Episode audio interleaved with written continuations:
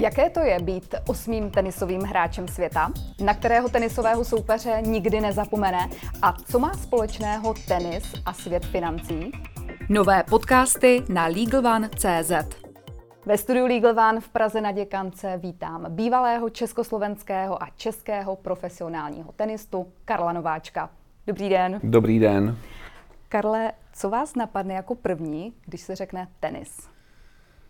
Tak uh, dřina, uh, zábava, uh, zaměstnání, uh, tohle všechno, co se mi vlastně, co mi, když se řekne tenis, připomíná, protože jsem to vlastně nějakým způsobem sám otestoval na vlastní kůži, že jo, ta zábava a to, když byl člověk, nebo když jsem byl malý kluk a, a hráli jsme a představovali jsme si, že jednou budeme hrát ve Wimbledonu anebo v Paříži.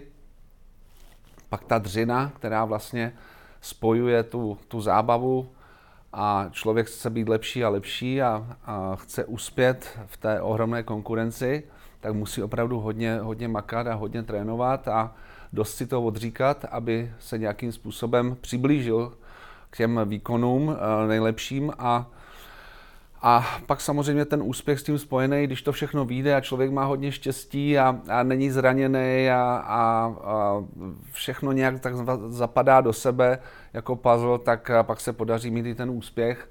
A, a to se mi taky podařilo, takže eh, jestli to mám nějak takhle zhrnout, tak a, a, se spoustou štěstí a s, s dřinou a, a s nějakou vizí a, a snem jsem to dokázal a dotáhnout na osmé místo na světě. A jaké to je být osmým hráčem, tenisovým hráčem na světě? Jaký to je pocit? A, tak samozřejmě a, ten pocit je skvělý, člověk se zatím ohlédne a až po té kariéře trošku, a, když člověk hraje a zažívá to na té denní bázi, tak chce být lepší. Když jsem byl osmý, když jsem byl 20. tak jsem chtěl být desátý, když jsem byl osmý, tak jsem chtěl být první. To už se nepodařilo, ale a s ohledem na to, zpátky na tu kariéru, eh, vyhrál jsem 13 turnajů, eh, hrál jsem Masters, eh, byl jsem v semifinále, finále US Open, osmý na světě, tak jsem toho dokázal poměrně dost. A na kterého tenisového soupeře nikdy nezapomenete? Ah, dobrá otázka a člověkovi se vkrade domyslit to, kterého jsem nikdy neporazil, což by mohl být Jim Courier nebo Ivan Lendl nebo Sergi Bruguera. To byli to byli vlastně hráči, s kterými se mi nikdy nepodařilo vyhrát. No a pak některé, s kterými se mi zase dařilo hrát poměrně úspěšně, ať už to byl uh, Thomas Muster nebo Kent Carlson, s kterými jsem měl zase velmi dobrou bilanci. Bavím se o hráčích, kteří byli někde kolem té des, top 10. Mm-hmm. A přemýšlel jste někdy nad tím, eh, jak jste zmínil, tedy, že jste nikdy neporazil uh, mm-hmm. pana Lendla a další, mm-hmm. tak čím to, čím to bylo? A zase dobrá otázka, asi znám tu odpověď. E, někdy narazí vlastně takzvaně hra na hru a ten oponent je v tom o trošku lepší a najednou zjistíte, že vyhrajete, prohrajete první zápas těsně, pak prohrajete druhý zápas zase těsně, pak jste trošku frustrován a prohrajete jednostranněji, ale a když to, když to mám něco hledat, tak je to hra na hru a v tu chvíli prostě ten, opo, ten soupeř v tom je lepší. Hmm. A tenis je taky samozřejmě i o tom, eh, jak eh, pracovat eh, se stresem, s emocemi. Jak vy jste třeba tady s tímto pracoval a co byste doporučil lidem, jak mají pracovat? Tak ten stres doprovází um, uh, tenis uh, v v jakémkoliv okamžiku. To není jenom na, na, na kurtě, protože samotné bodování uh, tenisu, to znamená, jak jste na žebříčku a tak dále, vychází z nějakých bodů, které musíte každých 12 měsíců obhajovat. To znamená, vy jste v neustálém stresu, že když, dejme tomu, někdo včera vyhrál Paříž, tak za 12 měsíců ty body bude obhajovat. A ty body obhajujete to, abyste se držela na nějakém místě na žebříčku. Takže to je jeden stres. Musíte pořád mít výkonnost. A další stres samozřejmě z toho, že když se nedaří, jo, tak zase si to promítnete do toho, já se můžu propadnout na žebříčku, nebudu se moc kvalifikovat žebříčkem na nějaké turnaje. Takže ten stres prostě tam je a, a tenista do určité míry, když je úspěšný, tak se s tím stresem naučí, uh, naučí žít.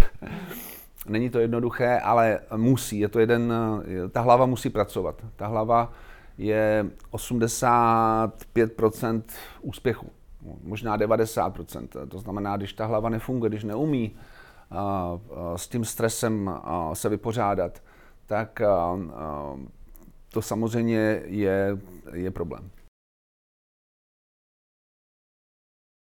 A jaká byla vaše největší motivace? Co byl ten hnací motor? A motivace byla, že mě to hrozně bavilo. Tam mě, mě vlastně ten tenis vyhrát. Vyhrát byla největší motivace vůbec ze všeho, protože a, a, úplně na rovinu já jsem nikdy ne, netušil, že budu profesionál a netušil jsem, že, že jsou za tím skované nějaké peníze a že to může být obživa. A, takže vlastně všechno bylo o tom, že jsem chtěl vyhrát a myslím, že se spousta hráčů by se nebo hráček se mnou stotožnilo, že to viděli podobně. Ta touha vyhrát a na tom tenise je samozřejmě specifické to, že je to individuální sport. To znamená, vy se nemůžete za nic skovat. Jo? Kolektivní sporty mají výhody a nevýhody také. Tady myslím, že vlastně je vidět, jak ten jednotlivec na tom je a buď sklidí ten úspěch, anebo prostě se stáhne do ulity a musí si poradit s tím, že prohrál. A v tom je to specifické. A co je podle vás co potřebné k výhře, i třeba v životě? A, asi vědět, kdo, kdo jste sám, jo, vědět, a, a, na co člověk má, vědět taky na to, a, a, jaký má sen, kam ten sen ho může zatáhnout, jestli, jestli je ochoten se poddat všemu a přizpůsobit celý život nebo veškeré podmínky, které má k tomu, aby dosáhnul toho snu, což může být taky cíl, ať už je to v tenise nebo v jakémkoliv oboru, že prostě je schopen nebo je ochoten udělat všechno pro to. A jaký je váš tedy největší úspěch? Uh, já to mám rozděleno, když se mě zeptáte, že jsem byl osmý na světě, to je jeden úspěch. A další úspěch byl to, že jsem v roce 91 vlastně hrál turnaj Masters, kde se kvalifikuje osm nejlepších hráčů toho roku. Potom semifinále US Open ve dvouhře v roce 94. No a pak, že jsem vyhrál 13 turnajů ATP, mimo jiné Dubaj a Hamburg, což byly tisícovky, takže uh, já to mám rozděleno do těchto těch mhm. kategorií. A máte nějaké konkrétní jedno třeba vítězství, které je úplně pro vás jako to top? um, no, uh, těch vítězství bylo hodně, těch porážek bylo taky dost. Uh, na které nejraději třeba vzpomínáte? Možná vzpomenu na to, když jsem porazil Jaime Izagu v roce 94 o postup do semifinále US Open v New Yorku. Byl to takový zápas, kde a, jsem hrál dobře ze začátku, pak se mi nedařilo, procházel člověk během toho zápasu čtyřhodinového různýma krizema a nakonec jsem to zvládnul. Takže tam jsem se mohl právě spolehnout na tu hlavu, i když mě párkrát v tom zápase selhala, tak nakonec jsem to dal. Takže možná tento zápas. Uh-huh. A jste spíš uh, solista nebo týmový hráč? A co vás víc bavilo, dvouhra nebo čtyřhra? Tak mě víc bavila dvouhra. Uh-huh. Uh, nicméně jsem byl schopen i uh, ve čtyře uh, být uh, poměrně úspěšný. V roce 93 s Martinem Damem jsme byli ve finále US Open. A pak jsme také byli v semifinále Australian Open, ve čtvrtfinále uh, Roland Garros, takže znamená i ty úspěchy ve čtyře byly. Uh, uh, ano, tam je to trošku víc o tom, o tom týmu, i když ne jako úplně, protože to nejde srovnat s hokejem nebo s fotbalem. Ale ano, je to, čtyřa už je týmový sport. Mm-hmm. A co vás baví ještě kromě tenisu? Tenis, byla, byla samozřejmě od, od mala uh, ta hra, která, která mě přitahovala. Sport jako takový, uh, uh, ať už to byl hokej nebo fotbal, doprovázelo jako každého kluka nějaké, nějak, nějakou tu činnost, když byl malý. Ten tenisu se vracím pořád, teď vlastně uh, uh, jsme otevřeli náš tenisový klub, TK Bubeneč, takže nějakým způsobem dál teď spojím tu tenisovou kariéru s tenisem, ale nebude to žádný výkonnostní druh klubu, bude to spíš jako na klubovém životě, tak se na to těším. Když tedy eh, se podíváme na ukončení vaší tenisové kariéry, tak vy jste na konci 90. let, eh, pak asi 20 let žil na Floridě. Eh, jak byste srovnal život na Floridě a život v České republice? Tak to se nabízí samozřejmě v tom, že Spojené státy jsou obrovská země, kde žije 330 nebo 340 milionů obyvatel, oproti Česku tam jsou ty parametry úplně někde jinde, takže v tom je ten rozdíl hned. A, a Amerika pro mě vždycky znamenala určitou míru svobody a, a vlastně, a když jsem tam jako mladý jezdil, já jsem tam byl poprvé v 16 letech, tak a, ta Amerika nějakým způsobem byla a, to top, kde, kde vlastně člověk může dělat něco, co chce a může to dělat naplno profesionálně. To se mi pak vlastně nějakým způsobem potvrdilo, protože Vlastně já jsem tam vyhrál první profesionální turnaj, takže k té Americe bylo velmi kladný vztah z mé pozice. Když jsem se tam usadil, tak uh, uh, to byl vlastně nějaký, nějaký instinkt, nějaká vlastně touha a, a dosažení nějakého vlastně nějakého cíle i v tom, v tom normálním životě. Po ukončení tedy tenisové kariéry eh, jste se stal finančním poradcem u známé banky Morgan Stanley. Jak náročný byl přechod z toho tenisového světa do finančního světa? A byl náročný. Byl náročný, náročný to vystudovat, samozřejmě vystudovat to v angličtině a, a vlastně celkově je to jiný režim. A, totálně vlastně svým způsobem zapomenout a protože jsem, já jsem měl teda hodně štěstí v tom, že Morgan Stanley do mě vložilo hodně úsilí i, i finančních prostředků, protože nějak viděli ve mně talent. A, a takže jsem měl jako osobního kauče, který, který vlastně dohlížel nad tím mým vývojem a progresem, který jako uh, jsme si stanovili a měl bych dosáhnout. To se podařilo, takže vlastně úkol byl otočit se, zapomenout na tenisovou kariéru v tom nejlepším slova smyslu vlastně se posunout mentálně do toho, že dneska finance je jiný obor, kterým žiju. A jak se chová člověk, jak se oblíká, jak se vyjadřuje, prostě jedna, jeden detail na druhý, vlastně, který jsem musel si osvojit a pracovat na tom. A, nebo příklad, umět mluvit před publikem, umět uh, se správně vyjadřovat, uh, uh, volit správný oděv a tak dále. Tohle všechno uh, bylo součástí té průpravy a pak i vlastně toho, toho reálu. A ve světě financí se pohybujete i dnes v Praze. Uh, čemu konkrétně se věnujete? A, uh, já pracuji pro uh, investiční skupinu Wooden Company.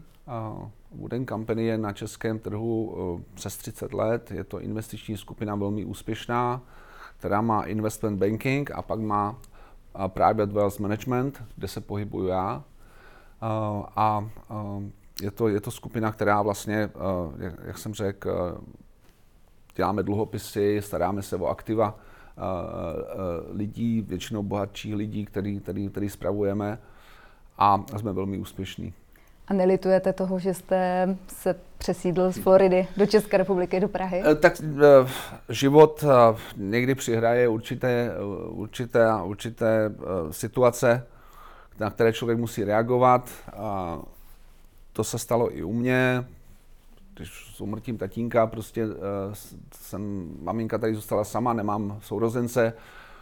Původně jsem myslel, že odjíždím na, na nějaký čas jenom a že to zvládneme, ale najednou jsem tady byl déle než rok a rozhodl jsem se, že, prostě, eh, že se přesídlím do, do České republiky a nakonec jsem zjistil, že, a, a, že to není tak dramatická změna. A, tím pádem, že se může cestovat a člověk se na tu Floridu nebo do Spojených států může vrátit prakticky kdykoliv, ať už na kratší nebo delší dobu, tak jsem zvolil Prahu, zvolil jsem Českou republiku a nelitu toho. Hmm. Vy jste to už zmínil, že jste otevřel tenisový klub Bubeneč ano. na Praze 6. Můžete něco říct o jeho členech, podmínkách členství ano, a vaší a, roli? Ano, ano, ano, ano, velmi rád. Je to vlastně tenisový klub TK Bubeneč s, s krásnou a dlouhou historií, který je umístěn v srdci Bubenče. Adresa popisná je Kitusil Sady 10. A jsou tam tři antukové kurty, nádherná klubovna, která, ten klub vzniknul někdy kolem roku 1905 až 1910, to znamená za, za sebou více než stoletou historii. Během covidu uh, uh, klub byl zavřen, uzavřen na asi rok a půl, rok a tři čtvrtě a my jsme využili uh, ten čas k tomu, abychom vlastně zrenovovali klubovnu, abychom předělali uh, kurt, tenisové kurty, myslím předělali, abychom udělali novou, uh, nový základ, novou antuku, a teď vlastně 5. června bylo takzvané oficiální znovu otevření tohoto klubu. Velmi rádi chceme to mít postavené na členství, chceme rádi, aby si členové tam dělali vlastní pohodlí, vlastní turnaje, aby, žil, aby to žilo tím, tím klubovým životem. Nechceme vyloženě tam mít závodní nebo výkonnostní tenis, chceme to dělat pro členy. A já jsem prezident klubu a já budu dělat všechno pro to, abych vyslyšel členy, abych přišel s nějakým nápadem a tohle všechno skloubil do toho, aby byli všichni spokojení. A jaké jsou podmínky členství? Členství podmínky jsou velmi jsou nastavené, je to tisíc korun na měsíc, to znamená, my to rozdělujeme na zimní sezónu a letní sezónu. Letní sezóna je 6 tisíc a, a zimní sezóna je 6 tisíc, to znamená 6 měsíců.